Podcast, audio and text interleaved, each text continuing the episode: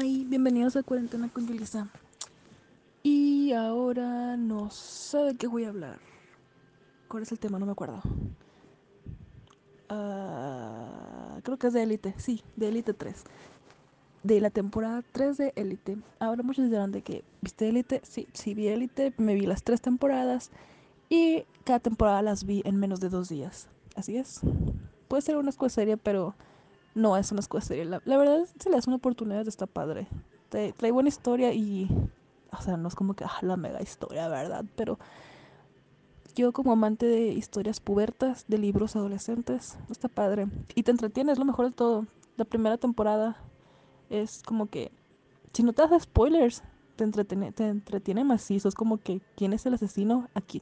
Primero es como que, ¿a quién matan? Y luego fue como que, ok, ya sé a quién matan, ¿quién la mata, no? Y ya sabes así todo. Está padre, es lo que te entretiene. La segunda temporada, ya que sabes quién es el asesino, pues es todo lo que pasa, ¿no? Es como, o sea, todo lo que va a pasar, que esperas que tú pase, cómo es tratado y así. Y el tercero es... Usaron lo mismo que la primera. Es como que matan a otro, pues matan al asesino, ¿no? No sé si esto es spoiler. Bueno, no, porque de hecho viene en el trailer. Total que pues lo matan y es como ¿quién lo mató? Y pues lo mata Lu. Vamos a ver con spoilers aquí. ¿Se sabe? Bueno, es que la serie salió el 13 de marzo. Yo la terminé el 15 de marzo. Entonces ya hay tiempo. Lu mata a Paul. Bueno, no sé, se me hizo muy padre como Lu trata... no sé, muchos le tienen a Dana Paola, yo le tengo como que... La tecueme a Dana Paola, es como que una admiración, ¿no? Sí, es cierto, tira mucha mierda a la morra, pero está padre. Y tiene unas pestañas que, queen. Sus pestañas están on point. Total que me gusta mucho la parte en la que todos se... Hacen como que el complot para que Dana Paola Lu pues quede inocente. Y yo me quedo a pensar así de que, pero ¿por qué con ella? O sea, mató a Paul y la tratan de inocente. Y sabiendo que Paul mató a Mariana, lo trataron pésimo y es lo mismo. Es como que están encubriendo a una asesina. Sí, es cierto que tal vez las circunstancias no eran iguales, pero... Aparte, no sé, Mariana no me caía tan bien a mí. Mariana no me caía bien. Es como que, güey, andaba con el hermano de tu novio. Ibas a tener el hijo con el hermano de tu novio, hello. Pero pues, ya que. Y me gustó mucho me gustó mucho el crecimiento de Lu, el crecimiento de Nadia. Como la amistad que se formó entre ellas dos, así como que, no sé, Lu siempre apoyó a Nadia. Aunque tuviera cierto rencor por ella, ¿verdad? Por Guzmán. Aquí... Abro paréntesis, Guzmán, yo siempre, desde la primera temporada, como el tercer capítulo que ves que no es tan fuckboy, el mijo es como que se volvió mi personaje favorito. No sé, Guzmán es como el vato típico de libros clichés que lees, que trata de ser malo y en realidad es un amor y hace todo por sus amigos y no sé, para mí es muy importante la amistad y Guzmán es my baby, es de mis personajes, mi personaje favorito. Ahora... Que la cagaron. La cagaron macizo. Neta, a mí siempre me cagó Omar. Omar siempre es como que, ay, güey, ¿qué haces? O sea, qué bueno que tu papá te corrió. No es cierto, yo no apoyo que lo corrieran por gay, la verdad. No lo apoyo.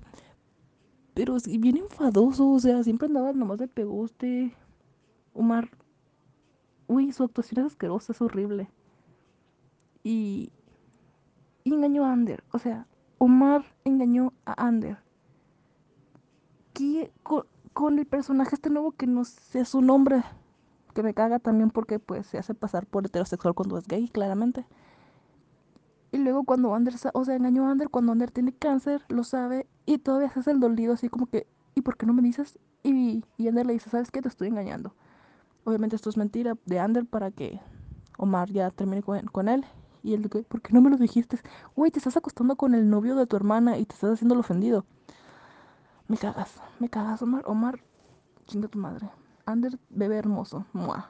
Pero Omar, ay, cállate la boca, Omar. Y pues, Valerio sigue siendo un infantil, ¿no?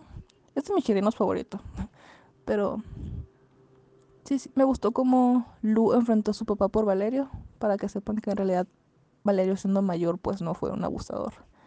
Rebeca, Narcobarby, es como que si no te sabes los diálogos de Rebeca de...